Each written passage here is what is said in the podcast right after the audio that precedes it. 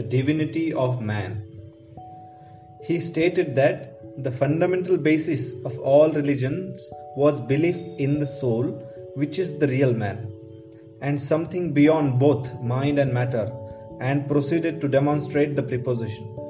The existence of things material are dependent on something else. The mind is mortal because changeable. Death is simply a change. The soul uses the mind as an instrument and through its effect the body. The soul should be made conscious of its powers. The nature of man is pure and holy, but it becomes clouded. In our religion, every soul is trying to regain its own nature.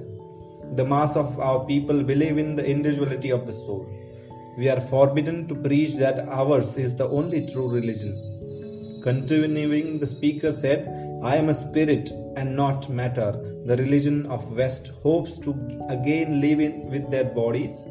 Ours teaches there cannot be such a state. We say freedom of soul instead of salvation.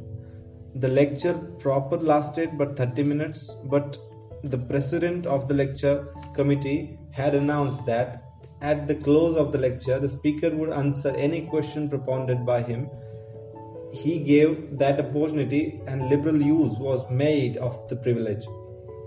They came from preachers and professors, physicians and philosophers, from citizens and students, from saints and sinners. Some were written, but dozens arose in their seat and propounded their questions directly. The speaker responded to all, the mark the word please in the affable manner and in several instances turned the laugh on the inquirer. They kept up the fusillade, for nearly an hour. When the speaker begged to be excused from the further labor, there yet remained a large pile of unanswered questions. He was an artful dodger on many of the questions. From his answers, we glean the following additional statements in regards to the Hindu belief and teachings. They believe in the incarnation of man, one of their teaching is to the effect that their god Krishna was born of a virgin about 5000 years ago in the north of India.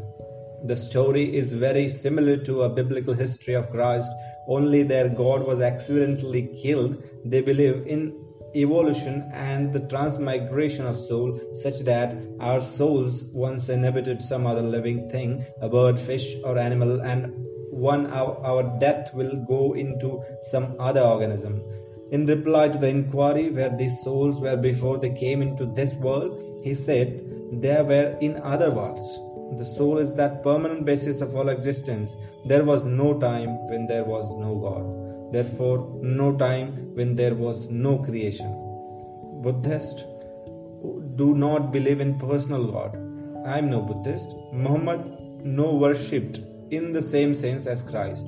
Muhammad believes in Christ but denies he is God. The earth was peopled by evolution and not spatial selection of creation. God is the creator and nature the created. We do not have prayers save for the children and then only to improve the mind. Punishment for sin is comparatively immediate. Our actions are not of the soul and can therefore be impure. It is our spirit that becomes perfect and holy. There is no resting place for the soul.